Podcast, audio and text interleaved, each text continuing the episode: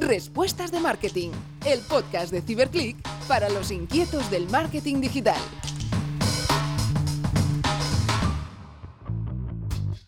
Hola a todos y bienvenidos una semana más al podcast de Ciberclick Respuestas de Marketing.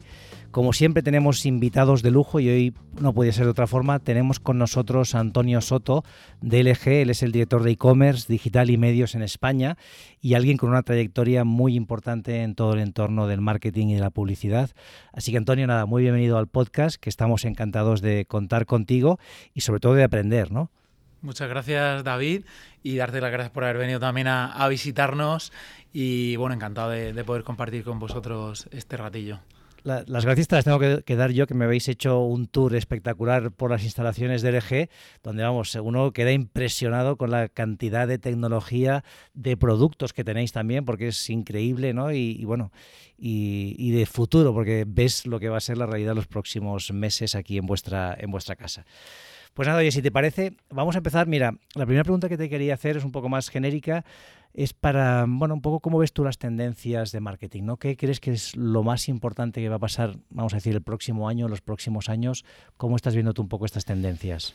Bueno, pues pregunta muy abierta, eh, complicada al final. Bueno, estamos todos habituados a oír, eh, bueno, que vienen tendencias de, de marketing, de digital, el tema de automatización, datos, IoT, pero bueno, yo tengo una, no una apuesta particular, sí que creo y, confío firmemente en que el tema de la televisión conectada va a dar mucho que hablar y, bueno, la gente dice, joder, si ya tenemos casi todas las televisiones Smart TV conectadas, pero bueno, la realidad es que no es así. O sea, podemos estar hablando a lo mejor de, de los 20 millones de hogares que puede haber en España, de que en torno a 9 de 10 tienen una Smart TV conectada a la red.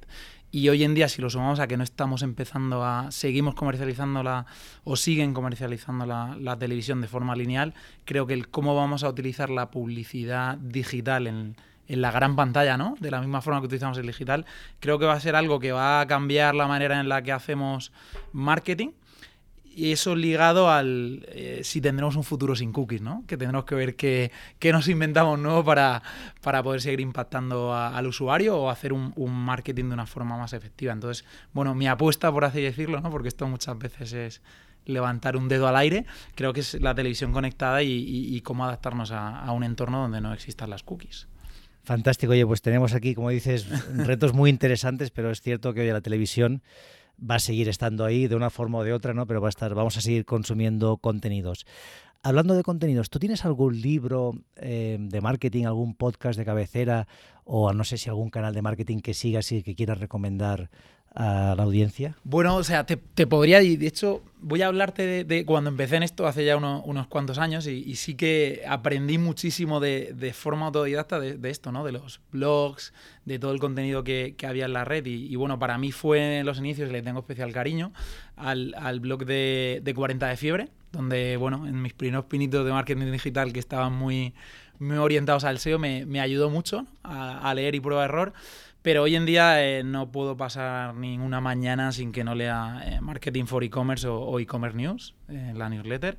Y desde hace unos meses eh, me estoy aficionando y, no puedo dejar pasar sin ir en el coche y escuchar algún podcast, ¿no? Que aquí, bueno, podría recomendar el, vuestro Lunes Inspiradores, que, la verdad es que no, no fallo ningún lunes, o el en Digital, Marketing for E-Commerce o, o el de E-Commerce News. Fantástico, oye, pues muchísimas gracias por recomendarlos. Y al final es, casualidad, ¿no? Lo tenía, lo tengo en mi, en mi lista de, de podcast que, sigo.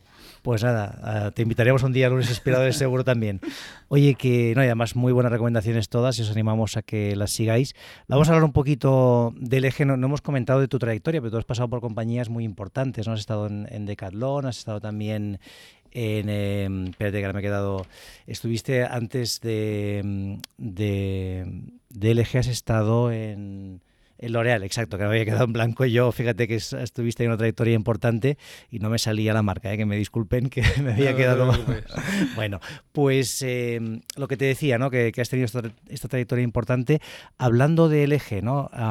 aquí un poco toda la parte de, de inteligencia artificial es algo que habéis trabajado, que estáis aplicando pues tanto a los, televisores, eh, a los móviles, electrodomésticos. ¿Cómo crees que esta inteligencia artificial puede mejorar la experiencia de usuario? ¿Qué resultado puede darnos? Vale, pues pregunta muy interesante porque es, otra de las tendencias que llevamos oyendo tiempo, ¿no? Inteligencia artificial, electrodomésticos conectados. Y, esto, permíteme que antes de empezar hable de un poco del claim de, de LG o nuestro, nuestra lema o nuestra bandera, que es Life's Good eh, y luego Innovation for a Better Life. Al final, todo lo que innovamos dentro de los electrodomésticos no es innovar por innovar, siempre va y responde a este lema que es, oye, ¿cómo hacer la vida más fácil al consumidor? No, no es eh, hago una innovación que, que, llama muchísimo la atención y tiene el efecto wow, pero luego no es útil. Entonces, respondiendo a esto, eh, ¿cómo estamos utilizando la inteligencia artificial en los electrodomésticos? Responde un poco más a facilitar el uso, ¿no? Y te, pongo, te voy a poner un ejemplo porque al final es más fácil tenerlo. El tema, por ejemplo, de nuestras lavadoras, ¿no? Que siempre hablamos, oye, lavadora con inteligencia artificial. cualquiera que de a pie dirá, ¿cómo que con ¿qué hace la lavadora con inteligencia artificial? Bueno, pues lo que hace la lavadora es aprender de tus hábitos de consumo, incluso detectar qué tipo de, tejido estás introduciendo en la lavadora, para en función de eso adaptar la rotación del tambor, ¿no? Porque no siempre eh, ahora ya los tambores de la lavadora giran en redondo y punto, sino que pueden eh, adaptar el movimiento en función de la prenda, pues para que eh, tus prendas de ropa duren más o, quitar de una forma más, más sencilla una mancha. Eso es uno de los ejemplos de inteligencia artificial que estamos aplicando a los electrodomésticos. Entonces, bueno, siempre que avancemos en ello irá orientado a facilitar el uso eh, del, consumidor en, cuanto a la innovación. Fantástico. Y oye, ¿cómo ves eh, lo que está demandando el usuario a nivel tecnológico en el entorno del ocio? ¿no? Que vemos que cada vez es más importante el tiempo que le dedicamos al ocio. A nivel eh, de innovación y de tecnología, ¿cómo crees que está evolucionando? Pues eh, pregunta muy abierta también, David, en cuanto al, ocio. Bueno, yo aquí te hablaré de mi, de mi experiencia personal, ¿no? Al final, si, si pienso en mi experiencia personal, en cómo ciertas innovaciones tecnológicas me han ayudado o me han facilitado el ocio, como puede ser bueno todo el tema del video on demand, música en streaming, y todo eso lo trato de traducir a, a, mi casa, ¿no? que es donde LG tiene la tecnología, pues lo, traduzco en innovación en formato de, de pantalla, ¿no? Y en este caso, pues es la OLED. O sea, qué mejor que ver Netflix o el último capítulo de Juego de Tronos en una televisión OLED. Entonces, y es algo que abandera nuestra, la manera en que comunicamos, hacemos marketing, que muchas veces respecto a televisión es el mejor contenido en las mejores pantallas. ¿no? Entonces, en ese sentido, tanto el sonido como la calidad de imagen creo que complementan muy bien eh, la línea a nivel de ocio o tiempo libre que, muchos de los españoles utilizamos, que es ahora en, el tema de video on demand o música. Sí, además puedo dar buena fe de yo no que he estado viendo la, pantalla 8K ¿no? que tenéis, que es espectacular, vamos, es una, una calidad que yo no había, no había, visto nunca y os animo a todos que intentéis acercaros pues a cualquier eh, tienda o distribuidor que os lo pueda enseñar porque es fantástica.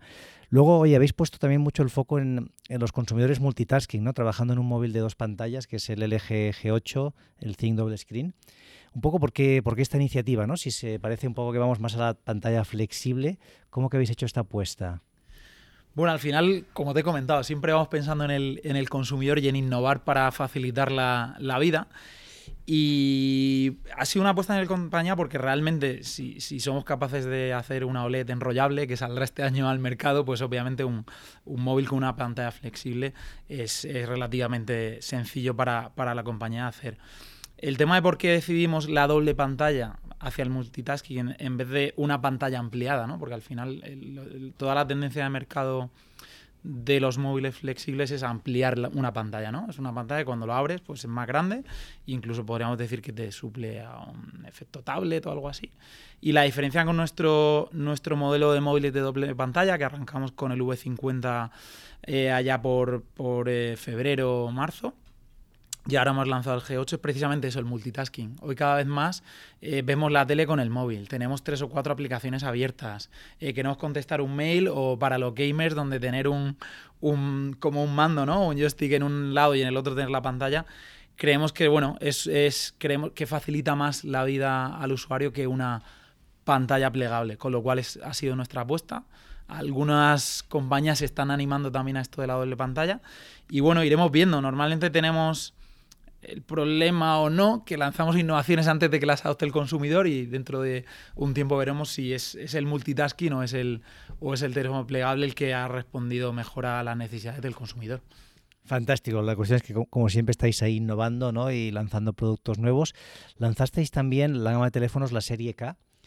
¿Nos puedes contar un poquito la estrategia de marketing que está detrás de este lanzamiento y bueno, cómo queréis eh, potenciar esta serie? Sí, bueno, la serie es una serie que nos lleva acompañando un tiempo. Es eh, para nosotros, aparte de ser eh, la gama de teléfonos más accesibles al, consumidor, pues se, centra en vez de tener todas las innovaciones o las más nuevas, una vez que hemos lanzado nuestros móviles flagship y hemos desarrollado innovaciones o las tendencias más punteras del mercado, cogemos una de ellas, que es lo que más demanda el consumidor, como pueden ser la capacidad de memoria, eh, cámaras o, pantalla, lo metemos en un modelo, intentamos abaratar costes y, hacer accesible la tecnología al consumidor. Y de una manera también nos sirve como llave de entrada a la marca. Al final nosotros somos un fabricante más conocido, donde el mayor peso es electrodomésticos, televisores, y va a un target quizá de una edad mediana o más avanzada, y claro, el segmento de ese consumidor que está empezando a juguetear con la tecnología, pues eh, tenemos que tener un producto que sea una llave de entrada a la marca, ¿no? Y es lo que estamos haciendo con la gama K, que a nivel ventas es, es un éxito. Quizá no tan oída a nivel marketing, porque procuramos ser mucho más segmentados, ir más afinando el mensaje, pero sí que es un, está siendo un, éxito en ventas eh, y, vamos a seguir en esa línea, ¿no? El abordar al target más joven e introducirlo en, la marca LG que descubra la innovación a través de, estos teléfonos más accesibles. Fantástico. Oye, llevas ahora ya un poquito más de un año en LG, venías de trabajar en L'Oreal, que antes he tenido yo el lapsus. oye, haznos un poco la valoración de tu primer año y también cuéntanos, oye, desde tu, desde tu posición, ¿no? que al final tienes una responsabilidad muy importante, ¿Cómo te, enfrentas a, este reto, ¿no? Cuando uno llega a una compañía como LG a liderar un área como el e-commerce, bueno, ¿cómo, ¿cómo planteas esos primeros 100 días de trabajo? Bueno, pues pregunta interesante otra vez. Eh, bueno, al final fue un cambio muy, muy fuerte a nivel de, bueno, vienes de, bueno, mi background es solo empresas francesas, a de repente cambiar al sudeste asiático, empresa coreana, una cultura diferente, ya es un, un reto, el, no porque sean mejor ni peores, sino adaptarte a una nueva cultura de empresa. Y luego casi siempre estaba vinculado a e-commerce y, de repente, bueno, vienes a una multinacional y, tienes que coordinar el departamento de medios, de digital y de e-commerce. Y, en medios hablo también de la parte de offline, ¿no? De exteriores, televisión lineal, con lo cual, bueno, eh, primeros 100 días interesantes de adaptar.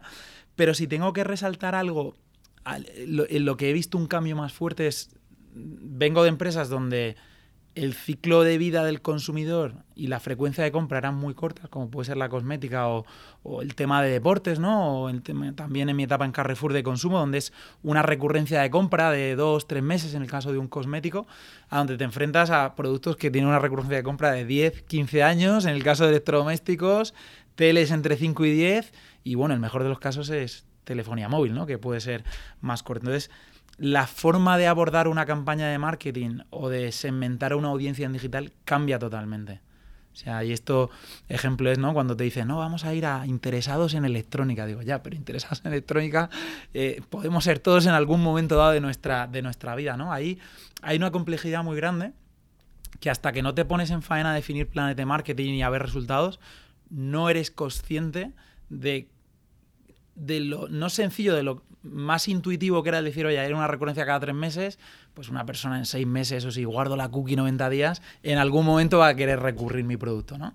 Y en este caso es más complicado tanto la, ese impacto inicial y esa captación en el momento donde esté pensando en comprar un, un electrodoméstico, como la fidelidad ¿no? y el acompañarlo a lo largo de su ciclo de vida. Eso para mí ha sido un reto y todo lo que hemos contado del, de, que te hemos enseñado antes del área de B2B, ¿no? porque el eje, no, no lo hemos comentado hasta ahora, no solo vende a consumidor B2C, sino que vendemos soluciones a empresas, ¿no? Es la parte de B2B y esto, pues a nivel de digital es, un reto, ¿no? Es, claro, sí, sí, sí. Es, el mismo consumidor, pero es diferente. Está en un momento diferente de compra, no consume igual y bueno, ahí tienes que activar otra serie de palancas que las del marketing convencional B2C, pues no, no, no te soluciona ni, ni responde igual, ¿no? Entonces, bueno, eso para mí han sido, si puedo hacer un balance del año, lo, más diferente o lo, eh, respecto a, mis anteriores etapas.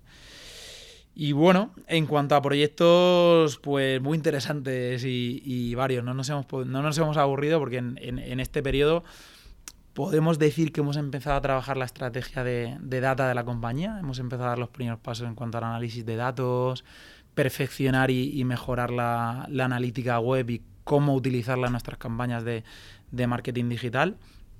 Hemos lanzado una nueva web B2B que responde un poco más a al consumidor actual. Y, cuando digo consumidor actual es siempre que pensamos en B2B, creemos que no, es que es diferente, es una empresa. No, al final eres tú o soy yo. Que mañana voy a comprar 10 monitores para para mi empresa, pero por la tarde estoy comprando en Amazon. Entonces, teníamos una web muy adaptada a descargar el folleto con las especificaciones técnicas y bueno, os invito a visitarla donde ya vamos más, orientados a una imagen más actual y a facilitar la, navegación del consumidor, sea B2B, B2C, ¿no? Entonces, es un reto interesante y bueno, y en breve también lanzamos nueva web corporativa de LG.com. Entonces, pues son palabras mayores. Sí, ¿eh? sí, sí. Entonces no, no nos hemos aburrido en, en, este año. Qué bueno, oye, por curiosidad, no sé si lo puedes compartir. ¿Qué peso tiene el B2B respecto al B2C en España? ¿Está más o menos equilibrado o, tira mucho más el B2C? Está más incipiente, está empezando a crecer. Obviamente, el B2C, pues eh, somos una compañía donde no llevamos muchos años trabajando y desarrollando el, el B2B. Entonces, Hoy lo tenemos en plena transformación digital, el B2B a todos los niveles, tanto de herramientas como de publicidad. Entonces, no eh, representa, hoy nuestro core es el B2C, pero sí, sí tiene, tiene mucho crecimiento la parte de, B2B. Sin duda. Oye, y hablando de 2020 y de e-commerce, ¿cuál es el reto más importante? ¿no? O sea, desde el punto de vista de e-commerce, sí. ¿qué, ¿qué, reto tenéis para 2020? ¿Cuál sería como, oye, ha sido un gran año, ¿no? ¿Qué tendríais que conseguir? Sí, bueno, el, el reto que tenemos siempre como, con e-commerce y, ya aquí hablo de tanto e-commerce directo ¿no? a través de nuestros canales como e-commerce indirecto a través de, los canales de terceros es facilitar la compra del usuario y, responde un poco al ADN, de la empresa. ¿no? La empresa intenta innovar para mejorar la vida de los consumidores, pues lo que queremos es que el momento de comprar online una televisión o un electrodoméstico sea muy fácil y sencillo. Y al final esto que va cogiendo cada vez más peso, porque es una realidad que, que la compra de de electrónica de consumo online cada vez pesa más en el mercado, ya no solo en, en LG, pues romper esa barrera y que, y que, tu experiencia de compra de una televisión o de una lavadora pues sea lo más parecida posible a que te lo esté contando un, un vendedor en el punto de venta físico. Entonces, ese reto engloba mucho, ¿no? Engloba la experiencia de usuario, engloba los contenidos, engloba los canales en los que tienes que elegir estar presente para que el, consumidor te encuentre. Entonces, en cuanto a reto para nosotros es, ese, mejorar la experiencia de compra eh, a través de contenido, marketing, posicionamiento. Ese es nuestro principal reto en e-commerce, que, ha sido este año, será el que viene y creo que, lo seguiremos teniendo. Para unos cuantos años seguro. Oye, y pensando, no sé si hay alguna campaña en concreto que digas, oye, pues esta campaña la, la, pensamos en casi casi en una tarde y luego ha sido espectacular. ¿Hay alguna campaña que digas, mira, esto casi no, ni, nadie se lo esperaba, pero ha sido un éxito rotundo? Bueno, normalmente en, en, en, LG no, solemos andar con mucho margen a la hora de, lanzar campañas. Es algo también que no te comenté antes y muy diferente en otras compañías. Eh, no, tienes a principio de año, oye, pues tengo este budget y voy a hacer estas cinco campañas. ¿no? Suele llegar muy escalonada el año. Entonces, partimos de la base en que muchas campañas que veréis las hemos planificado a lo mejor con menos de una semana o dos semanas. Entonces, si, si hago un poco más de ejercicio de este año, de, de alguna campaña, sí que a mí a priori me pareció algo absurdo. Dije, ostras, no me pega y te lo voy a contar ahora, ¿no? Es, en septiembre, octubre, noviembre del año pasado, diciembre, cuando yo entré a la compañía, eh, teníamos que, lanzar una campaña de publicidad sobre nuestras lavadoras Twin Wash, que es una lavadora de, doble tambor. Y se le ocurrió a alguien del equipo por qué no utilizábamos influencers para hablar de lavadoras. Y en ese momento que venía de, del sector beauty de utilizar influencers para cosmética, pues en ese momento decían, a ver, un momento, paremos.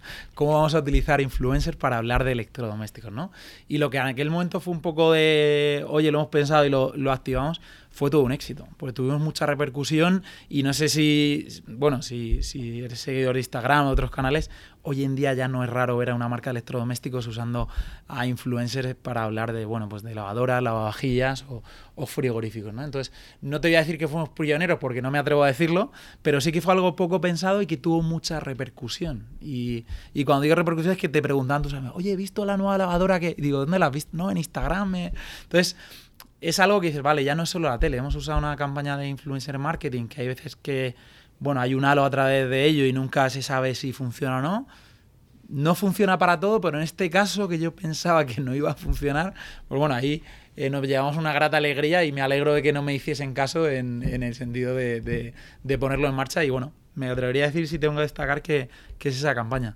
Qué bueno, oye, qué interesante, ¿no? Que hay gente que pone en duda el valor de los influencers y es verdad que lo que decías, hay mucho humo, ¿no? Y, y según quién, pero si lo haces bien funciona, ¿no? Es decir, si, está pensado y testeado, además, como mínimo, está muy bien esa actitud de, querer probar y, y, ver la respuesta que hay. Hablando un poquito también, pues, de, de ideas creativas, ¿Estáis desarrollando alguna idea, no sé si la puedes contar, menos enfocada a producto y más eh, enfocada a la marca? ¿Tenéis alguna idea que estáis trabajando? Supongo que si, si, no está por salir no me la puedes contar todavía, pero bueno, quizás sí puedes hablar un poco del posicionamiento de marca respecto a todo, todo el tema verde, medio ambiente, ¿no? Creo que esto es muy interesante lo que estáis haciendo. Sí, es algo que no, no es novedoso para, para el año que viene, pero es algo que todos los años nos, replanteamos a nivel de estrategia eh, corporativa, ¿no? Como, marca LG. Empezamos hace unos años desde España con, el reto Smart Green y la campaña Smart Green, eh, muy de la mano de, ya aquí lo diremos, de nuestro presidente Jaime Jaraiz, que, que bueno, al final cree que si no, no, nos movilizamos las compañías en torno a, a, mejorar el medio ambiente o aportar nuestro granito de arena, nadie va a dar ese paso y tenemos que ser las empresas privadas las que demos ese primer paso. Entonces, muy vinculado a ello, hemos empezado una fuerte campaña de sostenibilidad y de educación a la hora de eh, mostrar cómo eh, con electrodomésticos ecosostenibles podemos llegar a ahorrar en agua, en luz, etcétera, y por ende beneficiar y el medio ambiente. Pero ya no solo eso, ya no nos queremos desmarcar de ello y, abanderando el reto Smart Green, no le hemos puesto ni nuestra marca. Lo que queremos y estamos tratando es trayendo gente aquí a, a nuestras oficinas donde tenemos una una casa pasiva, que es una casa autosostenible, ¿no? que tiene placas solares, el tema de la climatización y lo estoy contando muy rápido y quizá alguien de comunicación me, me diga algo, pero bueno, en sí estamos trayendo a la gente a nuestra oficina para descubrir esto y hablar del reto Smart Green para que otros CEOs de otras compañías abanderen esto y, propongan qué van a hacer en su compañía para, para cambiar esto. Eh, desde esto hasta que, bueno, como el claim de nuestro reto es plantar 47 millones de, árboles en España y en nuestras, en nuestras comunicaciones invitamos a, que cada español plante un árbol, hemos hecho un reto donde damos una serie de incentivos por, por plantar un árbol y, compartirlo y como compañía ya hemos este año plantado un millón y medio de árboles. Qué bueno, oye, pues cifras espectaculares. Oye, quería tocar un tema un poco polémico para, para algunos fabricantes, para algunas marcas como vosotros, esa diferencia entre el e-commerce propio y tener una store en Amazon apostar por eh, Amazon Advertising, ¿no? que vemos claramente cómo va a ser una de las tendencias que hay que subirse al carro, ¿no? Pero ahí hay diferentes puntos de vista, ¿no? Hay marcas que prefieren mantenerse al margen todo lo que puedan y otras que apuestan por tirarse a la piscina lo antes posible, ¿no? Pregunta compleja, esta, ¿eh? delicada, pero bueno, lo, bueno de esto, y me, voy a remontar a, mi etapa en, en, Decaldón, ¿no? Éramos un retailer, al final distribuyes tu marca y, y alguna de la competencia. Y en ese momento, los inicios del e-commerce, si a mí me llegan a hablar de, una, de un e-commerce propio de marca, diría, qué absurdo, ¿no? Si puedes encontrarlo en otro sitio y tal. Pero claro, todo cambia hace unos años cuando me, enfrento en L'Oreal al reto de lanzar un e-commerce propio de marca del, sector eh, farmacia para farmacia. Tan competido en España, un canal tan tradicional como un fabricante va a desarrollar un e-commerce propio. Y ahí, me cambió la perspectiva porque eh, hay diferentes enfoques. Eh, cuando hablamos de vender y rentabilizar y vender lo máximo posible, obviamente vamos a estar hablando de tus distribuidores, tanto en cosmética como en electrónica de consumo, es donde está el core business. Pero claro, cuando eres un fabricante y no tienes red de tiendas físicas ni online propias, llega un punto en que esa necesidad de conocer al consumidor, de hablarle de tú a tú, va más allá y dices, ostras, a lo mejor puedo desarrollar un e-commerce que sea un referente a nivel experiencia, donde obviamente voy a tener un precio recomendado, que al final será más alto que el del canal, pero voy a dar al consumidor una experiencia de compra muy alta, intentando diferenciarme de lo que puedo encontrar en el canal, dando unas garantías también por ser la marca y sobre todo como compañía hablarle de tú a tú al consumidor. Y al final es una inversión que haciendo los business case adecuados y si es rentable en el tiempo, pues te puedes permitir pues eh, tener un e-commerce de marca, dar una buena experiencia y encima además empezar a conocer al consumidor, ver patrones de consumo, tener algo de datos, que, no va a representar ni mucho menos un gran volumen, ¿no? Pero eh, llevando y siendo limpio con el canal y, transparente al final, y, no nuestra intención ni la que teníamos entonces en L'Oreal era hacer guerra y vender más barato, etcétera, eso no está fuera de lugar y sería absurdo. Pero visto como una herramienta de marketing y como un punto de contacto con el consumidor, es el por qué se tiene una, una flagship o una, o e-commerce propio, pero lo otro también se mantiene, que es, esto no es una cosa o la otra, al final es estar donde el consumidor esté. Y si el consumidor está mañana en el corte inglés hoy y también está en Amazon y está en AliExpress y está PC Componentes, pues ahí estaremos con nuestro producto.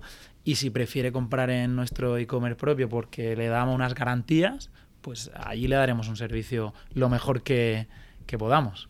Exacto, ¿no? Pero como bien dices, esta oportunidad de aprender es única, ¿no? Que antes las marcas, no, los fabricantes no, no tenías esa posibilidad porque no te llegaba la información, era difícil tener esos datos y aprender con el cliente, sus necesidades. ¿Y tú cómo ves esa evolución, eh, este cambio, ¿no? esta migración del comprador tradicional, ¿no? que, iba al retailer, a los que compran en el marketplace, que comparan online? ¿Cómo ves esta evolución y cómo os puede llegar a afectar a vosotros?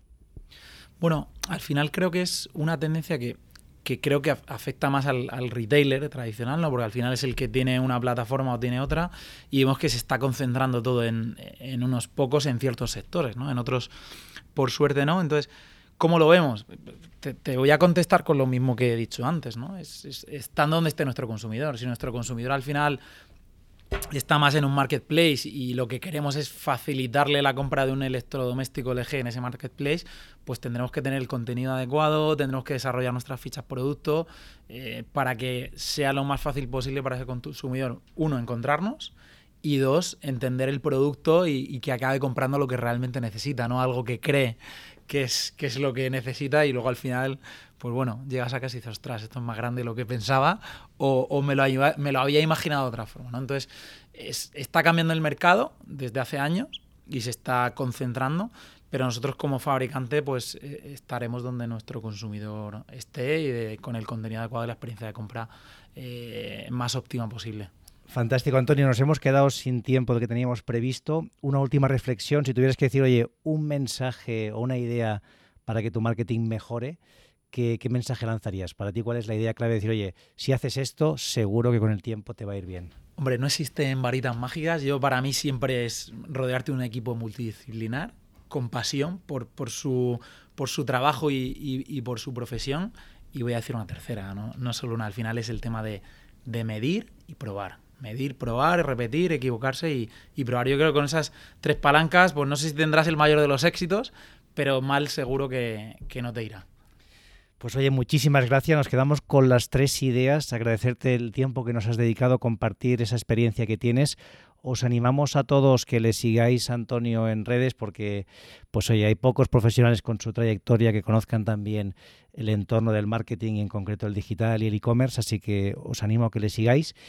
Y nada, mm, deciros esto, que cualquier consulta que tengáis, preguntas, nos las lanzáis, que estaremos como siempre encantados de responderlas. Antonio, muchísimas gracias. Muchas gracias David, eh, hablamos pronto. Pues muchas gracias a ti y gracias a todos por seguirnos. Hasta pronto.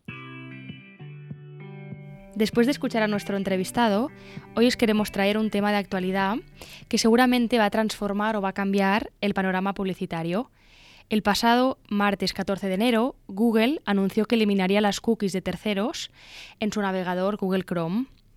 Tranquilos porque hay tiempo. De momento han estimado que lo harán eh, durante los próximos años, así que tendremos tiempo para, bueno, para maniobrar y mirar qué opciones tenemos. Como sabéis, las cookies no dejan de ser archivos que almacenan información de nuestros usuarios y las compañías que nos dedicamos a marketing digital lo hemos utilizado muchísimo pues para conocer a nuestra audiencia y, poder, y poderle ofrecer contenidos em, personalizados y adaptados a sus gustos. En realidad, si lo pensamos, ah, el tema de que Google Chrome o Google, que es la propietaria de este navegador, elimine las cookies, no es ninguna novedad. En realidad, Firefox y Safari ya lo hicieron el año pasado en 2019. Quitaron directamente la opción de que tú pudieras instalar una cookie en, en sus navegadores. Pero ¿qué pasa? Que Google, al ser uno de los navegadores o el navegador más usado a nivel mundial, ha decidido hacerlo progresivamente y dar un periodo de dos años para acabar quitando definitivamente las cookies y encontrar una opción o alternativa a lo que serían las cookies para poder seguir haciendo campañas cualitativas, pero también escuchando a lo que los usuarios pedían desde hacía tiempo y era más privacidad, más transparencia y la opción de poder escoger y controlar cómo usaban sus datos, porque justamente lo que tiene una cookie es que recoge información de lo que está haciendo el usuario a tiempo real. Es información que queda guardada en la cookie en su propio ordenador. O sea, las cookies, la gracia que tienen es que la información queda guardada en el propio ordenador del usuario, no en el servidor, y así se facilita el trabajo, digamos, de obtener la información cada vez que el usuario vuelve. No tienes que ir al servidor, sino basta ir directamente a la cookie del ordenador, que en realidad cualquier usuario podía borrar las cookies y entonces tenías que volver a reinstalar y empezar de cero, pero eso habitualmente mucha gente no lo hace. Entonces, ¿qué pasa? Aquí se plantean dos temas. Uno es el beneficio para el usuario que podrá tener más privacidad y se escucha por fin pues esa voz de que hubiera como más transparencia y de cómo se trataban los datos del usuario, pero a la vez en realidad Google aquí gana mucho porque si quita la opción de poner cookies en uno de los navegadores más usados a nivel mundial, quiere decir que seguramente la solución que se encuentra acabará pasando por Google. Eso quiere decir que Google será quien acabará almacenando los datos del usuario y el resto de compañías o empresas que nos dedicamos al marketing digital deberemos pasar por Google para poder obtener esta información.